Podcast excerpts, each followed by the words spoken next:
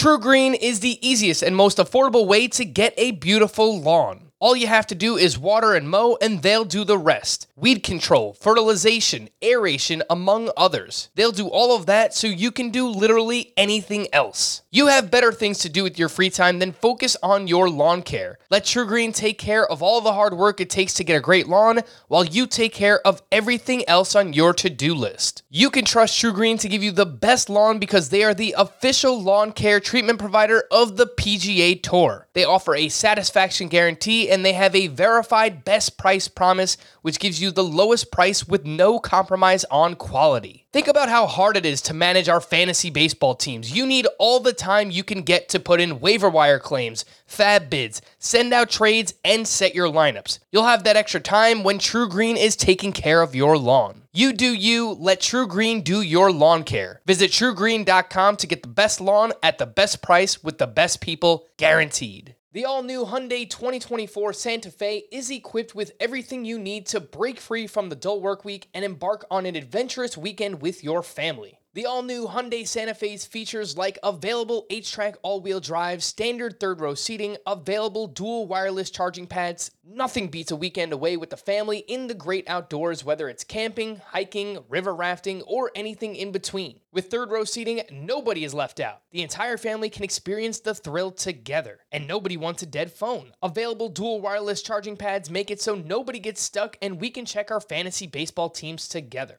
Learn more about the all-new Hyundai Santa Fe at hyundaiusa.com. Call 562-314-4603 for complete details. Now, here's Frank, Scott, and Chris. Happy opening day eve and welcome into a bonus edition of Fantasy Baseball today on Wednesday, March 29th. Frank Stampfl joined by a special guest to talk about the impact that weather plays on fantasy baseball because frankly, it's very important and this isn't something that we've done before, so I thought that this made a ton of sense. And here to help me do exactly that is the leader in all things fantasy sports and betting when it comes to weather, an actual meteorologist. Doesn't just play one on Twitter. We were talking beforehand. Legit. I'm not bringing on just someone who says that they know what's going on on Twitter, of course. Welcome to the show, Kevin Roth. Are you ready for opening day, man, my friend? When you said that, like we're just a day out, like I got the chills. I, it's it's here and I'm excited. It's a busy time for me, of course, because baseball is every day and weather's hugely impactful. But yeah, I get pumped for it until like month four or five. Then I'm like, all right, I've had enough of these rainouts. Yeah, and then uh, then we get closer to football too. And I can't recommend enough. Make sure you follow on Twitter at Kevin Roth WX and go to rotogrinders.com where you can find the weather page for both uh, MLB DFS for NFL DFS and just hugely important. And I was talking to you beforehand. It's just like what you've done in the industry the past couple of years has been extremely helpful. So just once again, wanted to to thank you for all the work you put in there. I appreciate that. Yeah, hopefully we can have another good season. You know, it's forecasting the future is never 100%, but my goal is to be a hell of a lot better than any other resource out there and to make it all easy for people to understand and digest. And uh, so far, that's been it's been going well. This is my ninth baseball season doing this, by the way, doing the, these forecasts. So I'm pumped to, to be back at it. You know, there's a lot of similarities between a meteorologist and a fantasy sports analyst, right? I mean, we're prognosticating, we're making predictions, and look, it's never going to be 100%, but um, people have told me in the past, hey, if you're if you're right more than you are wrong, then then you're doing pretty good. So uh, I think that's a pretty good starting point. Is there anything you'd like to promote off the top, Kevin, before we get started? Ooh, I do have a pretty amazing tool called Weather Edge, where it essentially gives you a quantitative idea of how much the weather impacts a game. And it's a little bit complex, but essentially what happens is let's say it's going to be 80 degrees in a certain ballpark with winds blowing out at 15 miles per hour. Well, this tool pulls every single game that is similar weather at that ballpark temperatures within five degrees, wind similar strength and direction. And then it pulls all the stats from those games and it shows you, okay, in those games, we've seen a 70% increase in home runs, a 20% increase in runs. I think it is super useful for fantasy sports, for sports betting. Um, I, I, came up with it. It's my brainchild. I'm very proud of it. Uh, it is called Weather Edge and it is available on RotoGrinders. So make sure you check it out because it's really pretty cool. All right. And just a little bit of cross promotion before we get started here. For those who are on the betting side, if you like to throw down a few shekels, you might listen to the Early Edge. You absolutely should because that is uh, our podcast here at CBS Sports, powered by Sportsline, where they give out picks every single day. And if you've ever heard daily baseball picks from Mike McClure, you know how much weather matters because he's talking about the air index and and humidity and rain and temperature and all that kind of crazy stuff. And and that's exactly where we're going to start. So, what are some of the major ways? And I'm sure this is like a laundry list of items, but some of the major ways that weather affects fantasy baseball and well, just baseball. How does it affect the baseball? And then why does that matter for fantasy and betting? Uh, it, the weather is just crucially impactful because everything matters in baseball. Everything matters. Uh, of course, rain. You know, you get rainouts. The games. It's the one sport really where consistently you see games that just don't play. So if you're playing daily fantasy sports or uh, you know even year long, that of course matters. Uh, rain delays. Your pitcher can get pulled in the third inning, and then you know you're in a world of hurt there. The temperature has a huge impact. I think that's maybe one thing that people are finally starting to catch up on a little bit is how much the temperature matters you want to play 80 degree games when it's hot because that hot temperature that stretches the atmosphere. It means thin air. Hot air is thin air, and the ball carries a lot farther. Um, you don't want to play when it's 35 degrees in Chicago. That is cold, dense air. The ball doesn't carry. Uh, the temperature matters. The wind, of course, wind strength, wind direction. Is that wind blowing out to center? Is it blowing in? That matters. The wind is different in various ballparks, so you have to understand uh, how the wind will impact each specific ballpark. The humidity matters. The elevation matters. Uh, it's there's a lot. There's a lot of ways, and it's really fun to be a meteorologist during baseball season. Yeah, look, we know on every given pitch in baseball, I mean, there are so many different variables that come into play and things that either lead to hits or stop hits from happening and BABIPs being inflated. And we'll talk about that with like Coors Field in Colorado a little bit later on. I think that's probably, you know, the the poster child of uh, how elevation affects uh, baseball and the way that the ball, the flight of the ball, and things like that. I asked my co-host.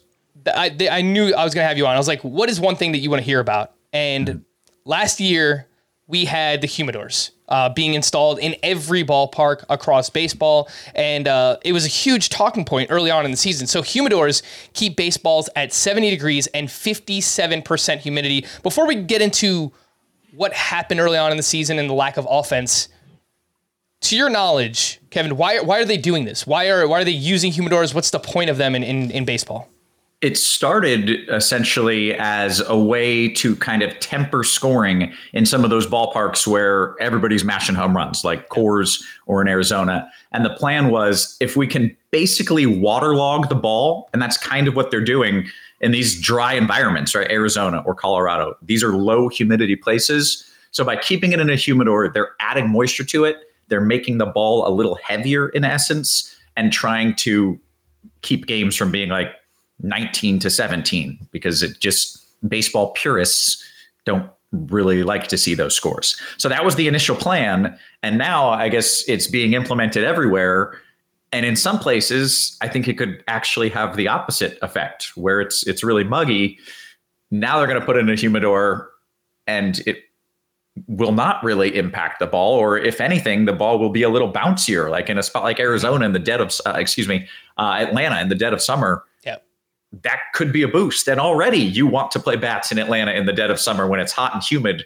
That's great for the ball to carry through the air. The only downside was the ball's going to be a little waterlogged.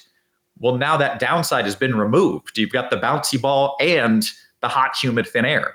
So I think it's going to be fascinating, and I think it is, especially once temperatures start warming up. That, that's when I think you'll really see that edge. Yeah, and speaking of that, we know that offense is usually down every April as temperatures are lower around the country, mm-hmm. which means that again the ball doesn't really fly as well. Last year the numbers were down even more than past April. So last April 231 batting average, 369 slug, 676 OPS. From May on, that went up to 244, 399 slug, a 711 OPS. And then even once we got into June and July, those numbers even skyrocketed even more. And there was speculation that these humidors uh, could lead to even lower offensive Aprils moving forward? Like that might become the norm. It, is there any studies that you've done or anything that you noticed about last year where maybe it was like unseasonably cold just last April, and that was the reason that offense was down a little bit more than we're used to seeing? That's my vote. Yeah, I remember thinking I want just about every under every game for like the first two or three weeks of the season. Um, it was incredibly cold last April in the central and northern half of the country. The warm places, the places where it was above average temperature wise, were in spots that have a roof. Tampa was warm, Miami was warm, Houston was warm. At uh, let's see, Dallas was warm. Those places all have a roof, so it it's not a huge impact there. But in those open air stadiums in the middle of the country and up the eastern seaboard, places like uh, in Chicago, those locations were much colder than average for that time of year, and you're just not going to see runs when it's 38 degrees out. It's it's not going to happen because of that cold, dense air, and that's what we saw. And something we've speculated on is maybe streaming pitchers more early on in the season just to build up those pitching stats. And it, you could probably get away with things a little bit more on the streaming pitching side of things if offense is down earlier on in the season. And, you know, uh, maybe if a hitter gets off to a slow start, you know, I made the thumbnail for this uh, for this video, Marcus Semien. He got off to a, a terrible start last season. And then once the weather started to heat up, he he obviously got back on track. So just a reminder that if you have a proven hitter that gets off to a slow start in the month of April, it, it might be weather related. So just something to, to keep in mind there. Um, do you think that this is that it was maybe caused more by these humidors and, and that we'll see as the humidity rises around the country into those summer months that we'll see an even bigger increase in in offense that we have seen in years past as a result?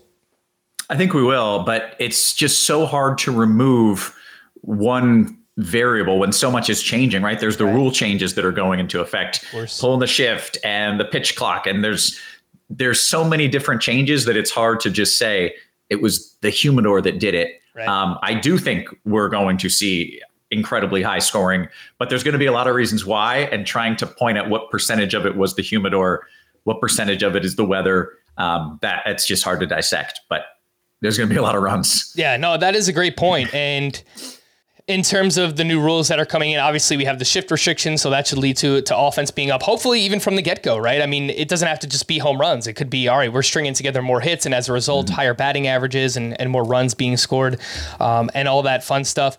Let's move into a little bit of uh, DFS and some things that you mentioned earlier. Some of, like we'll hit on each one of them, and we'll start off with rain and how massive it is for uh, DFS and, and, from a betting perspective as well. Obviously, um, it creates a lot of strategy in DFS because you could take advantage of it using late swap tools and you know GPPs or tournaments if people are worried about uh, rain in a in a West Coast game later on at night. You can load your lineup with those players, and then okay, if it turns out there's a delay or the game gets rained out, you can pivot to something else. So I think that there's a lot of strategy involved with it from that perspective.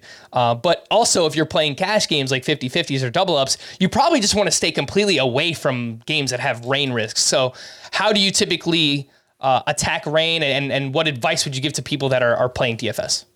Yeah, I have kind of just a, a, green, yellow, orange, red color coding system to try to keep it as simple as I can.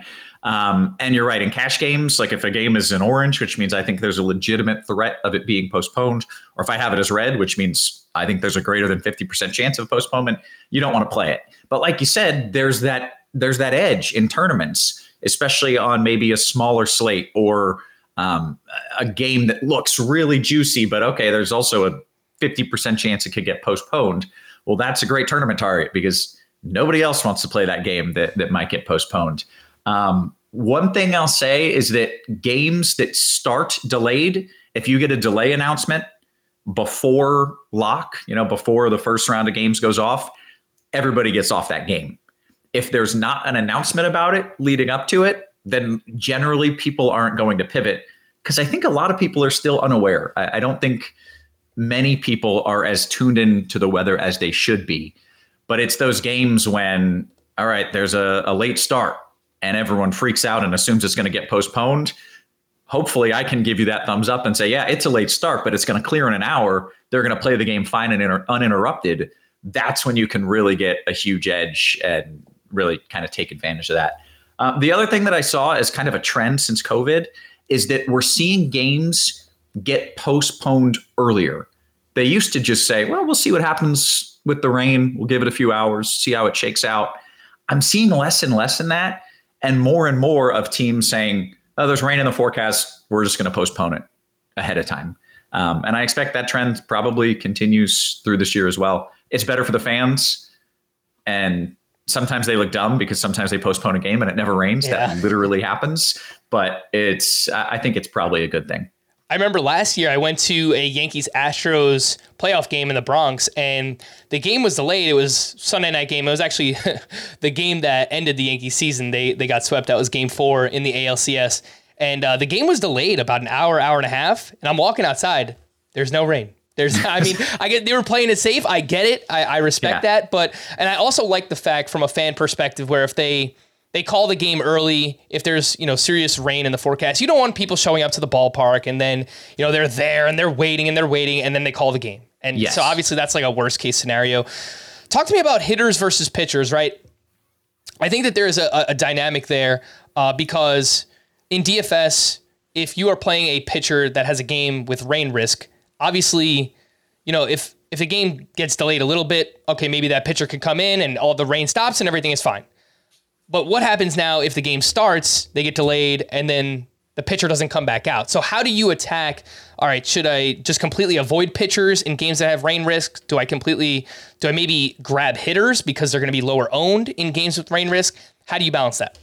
Yeah, that's a great point. Um, there's a huge difference between, especially in some of these locations during the summer, you get pop up thunderstorms. And what that means is that I know there's going to be storms somewhere in the area, I can give you a general idea of the coverage of those storms, but it is literally impossible to know is it going to pop up over Atlanta or is it going to pop up right next to Atlanta? There's just no forecast model in the world that can tell you that accurately. Um, and in games like that, taking a pitcher is risky. If if I know there's 50% coverage, that means there's about a 50% chance of a delay. Uh, and it does provide that upside because people are really going to want to get off that pitcher. But in general, as a safety play, you you don't want to roll pitchers when you have that high chance for a delay. Hitters still fine. Um, most games, if they start a game, they're going to finish most games. That is kind of my core rule. If I think they're going to start the game, they're probably going to finish it. The concern is the games that, if they never start it, then they're a lot more likely to postpone it. What about rain's effect on betting, Kevin? Is there anything that you've noticed about like overs and unders in a game that either had rain in the forecast or wound up, you know, drizzling or raining throughout the game? Is there anything that you've noticed about how it affects uh, sports betting in baseball? I really haven't. I think. I think because I do so much fantasy sports, if there's rain, I almost just drop the sports betting side of my brain and just really focus on is there going to be a delay? Is it going to get postponed? And really dive into the, the fantasy sports aspect. Uh, so I have not noticed a trend as far as how rain impacts scoring. Could there be one, or even how rain impacts perceived scoring with you know the totals going up or down? I've not noticed a trend, though. It's not impossible that there's one there. Let's take a quick break here, and when we return, we'll get to more weather questions with Kevin Roth from RotoGrinders.com here on Fantasy Baseball Today. Robert Half research indicates nine out of ten hiring managers are having difficulty hiring. If you have open roles chances are you're feeling this too. That's why you need Robert Half. Our specialized recruiting professionals engage with our proprietary AI to connect businesses of all sizes with highly skilled talent in finance and accounting, technology, marketing and creative, legal, and administrative and customer support. At Robert Half, we know talent. Visit RobertHalf.com today. Welcome back to Fantasy Baseball today, joined by uh, Kevin Roth from rotogrinders.com. And we know that Wrigley Field plays very differently depending on which way the wind is blowing. And how do we take advantage of that from a DFS or, or a betting perspective? Are there certain months where the wind blows out uh, more regularly in Wrigley? Uh, what are your thoughts there? Yeah, there's the ballpark matters with wind, right? And Wrigley is the prime example of that. It's an older park the wind funnels through it. And if you get a southerly wind, it's blowing out and it has by far the strongest impact compared to any other ballpark. It's it's two or three times more more important. Um, that tool that I was mentioning earlier, Weather Edge, that compares past games. When you get a southerly wind in Wrigley blowing out at about 15 miles per hour, the home run probability literally doubles. Like the expected home runs go from roughly two or two and a half to four and a half or five home runs. Wow. It is just a massive advantage for hitters when the winds are out of the south. When the winds are out of the north, it's the opposite. You're you're really going to see runs suppressed, home runs suppressed. And the other thing that's really notable about Wrigley and then a handful of other parks as well, like St. Louis, Kansas City, it's set up so that when there's a northerly wind, just in general as a weather rule, a northerly wind means you're likely bringing in colder air. Well, in Wrigley, a northerly wind is not only bringing in colder air in a cold weather spot like Chicago, but that's also blowing in from center. So you're combining the cold and the wind. When you get a southerly wind, generally across the country, you're bringing in warmer, more humid air, which is good for hitting. In Wrigley, a southerly wind is not just warmer, more humid, it's also blowing out to center. So there are those ballparks that essentially combine the elements because of the direction they're facing. And Wrigley is one of those parks. Okay, so again, reminder there for Wrigley, northerly means that you probably want to look at pitchers, and then southerly, you want to look at hitters. And let me, yeah, and let me just say really quickly a wind is named for the direction it comes from. So a northerly wind is coming from the north, moving south. A southerly wind is coming from the south, moving north. In Wrigley, a southerly wind is blowing out. Mm. People get it's it's backwards, but yeah, it's it's important. It's, I can see why it's, it's con- I, I, can see why it's confusing though. Yeah, so right. it's, it's, really good to point out those distinctions. Are yeah. there any other ballparks? I know you mentioned St. Louis and Kansas City. I was reading a little bit about uh, Oracle Park in San Francisco, obviously right there on the water, so they, they could wind up with some windier games at night there as well. So just other ballparks that are affected by wind mostly. I'm glad you mentioned San Francisco. Yeah. Um, it is a very windy spot. And when they were building that park, they thought, man, it's this is going to end up like like Coors. There's going to be a ton of runs. What are we going to do? Well, they essentially designed the ballpark to minimize the prevailing wind. The prevailing wind was blowing out, and it was going to create a lot of home runs. So they designed the entire park to try to block those winds. So if you get a 15 mile per hour wind in a spot like Wrigley, the home run percentage is increasing nearly 100 percent if you get that same wind in San Francisco, the home run percentage increases 3%. It is a minimal impact. So that's why it's important to know not just the wind direction and strength, but what ballpark are we talking about? And Oracle is very, very low on the list of impacted by winds. I remember a couple years ago, I think it was during the pandemic season, the short in 2020, in Oracle Park, they had their, I believe it was the, the gates where they normally let fans in from. They mm-hmm. had those closed. And as a result, offense was up that year in Oracle because there were no fans coming in and it changed the direction of the wind and how the ball was traveling in the ballpark. So it was just fascinating. We were like, yeah. normally we don't really care much about San Francisco hitters for fantasy, but we had a bunch of hitters kind of spike up in that shortened season as a result of the gates being closed, which changed the direction of the wind. It was insane. It's incredible how each ballpark has their own microclimate, has ways that the wind is impacted, flows through it.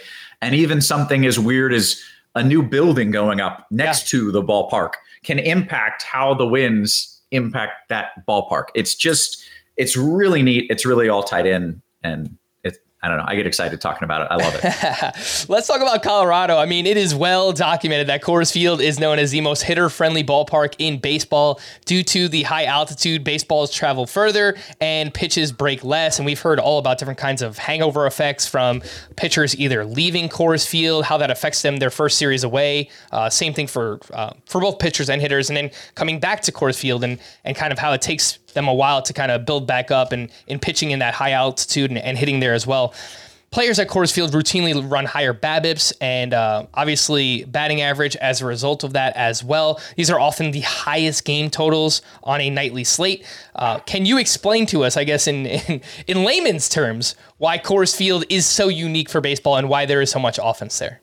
Yeah, you hit on, on the two main things, and it's I think that's what maybe a lot of people don't realize is that it's it's a double bonus. The first one is the thin air makes it so that when you make contact with the ball when it's flying through the air, it goes a lot farther, right? It's at elevation, uh, highest ballpark by far in the majors. Uh, but also that thin air makes it so that breaking pitches don't break. There's less air resistance, so your curveball isn't curving. So not only is it now going to go farther when you hit it, it's also easier to hit because these pitchers can't really throw the kind of off speed stuff that works in other ballparks. And if they do, it's less effective. Uh, and that one two punch is just massively important. You mentioned it's why you see totals there all the time 11 and a half or 12. Um, and generally, I like it. I'm I'm I'm with that over. You know, I'm like, yeah, this if it's great weather there and you've got the elevation, it's great. Uh, one other thing to note when you talk about elevation is that MLB is playing a lot more games internationally now. We've seen games in Mexico City. That is another spot with that is played at extreme elevation. So especially with these these travel games, think about where they're playing, how the weather could impact that, and, and elevation in, in the Mexico City's case. Yeah, no, I think that's a really good point. Obviously, when we talk about how do we take advantage for uh, of Coors Field for fantasy purposes, in season long leagues, we're looking to stream as many hitters as we possibly can. If if Colorado is home for six games. Obviously, any of their fringe hitters or anyone else that's going into that ballpark, we're looking to add in season long leagues and stream in that. And the opposite is most often we don't want to use Rockies pitchers anyway, but especially if they're home, I, I think we're probably staying away there. DFS is a little bit tougher though, Kevin, because the prices for players get yeah. jacked all the way up. And I understand why. Again, I mean, routinely these massive high totals 11, 12 we want players in those games, but even, you know, the scrubbiest seven, eight, nine hitter, if they're playing in Coors Field, they're probably jacked up like 500 to $1,000 over on DraftKings. So, how, what would be your advice on Coors Field games in DFS? I mean, do you kind of buy in and just pay up for those players? They're going to be popular. Or maybe do you kind of pick and choose and, and find yourself fading Colorado more often? It's really slate dependent and it's honestly weather dependent as well. Not so much on Colorado's weather. I don't care the, what the weather is there. Even bad hitting weather in Colorado is still great compared to all other ballparks. But the question is is there another environment? Is there a Wrigley with southerly winds that we can pivot to? Is there another game uh, in one of those southern ballparks in the dead of summer where it's 90 degrees and it's muggy and the winds are blowing out? And you get that hitter's trifecta. If you have other options, then by all means, get off it and play some of those other great weather games for your hitters. If you don't, and it's maybe early in the season and it's cold everywhere, then you just got to go with the elevation. You got to pay the money and you, you got to take what you've got.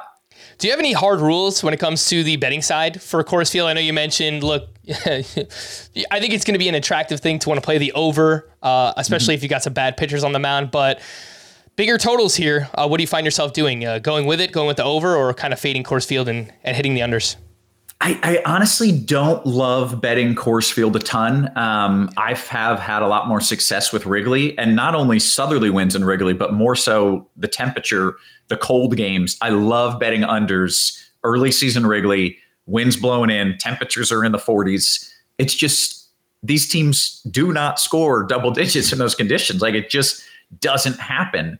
And so many of those games end up three to two, three to one. Um, that's been my most successful thing over the last few years has been targeting uh, Wrigley in the cold. Yeah, I think there's so much volatility when it comes to Coors Field. Last year, I saw a few good pitchers on the mound, and I was like, come on, man, 10, 11 runs in this game. I'll take the under.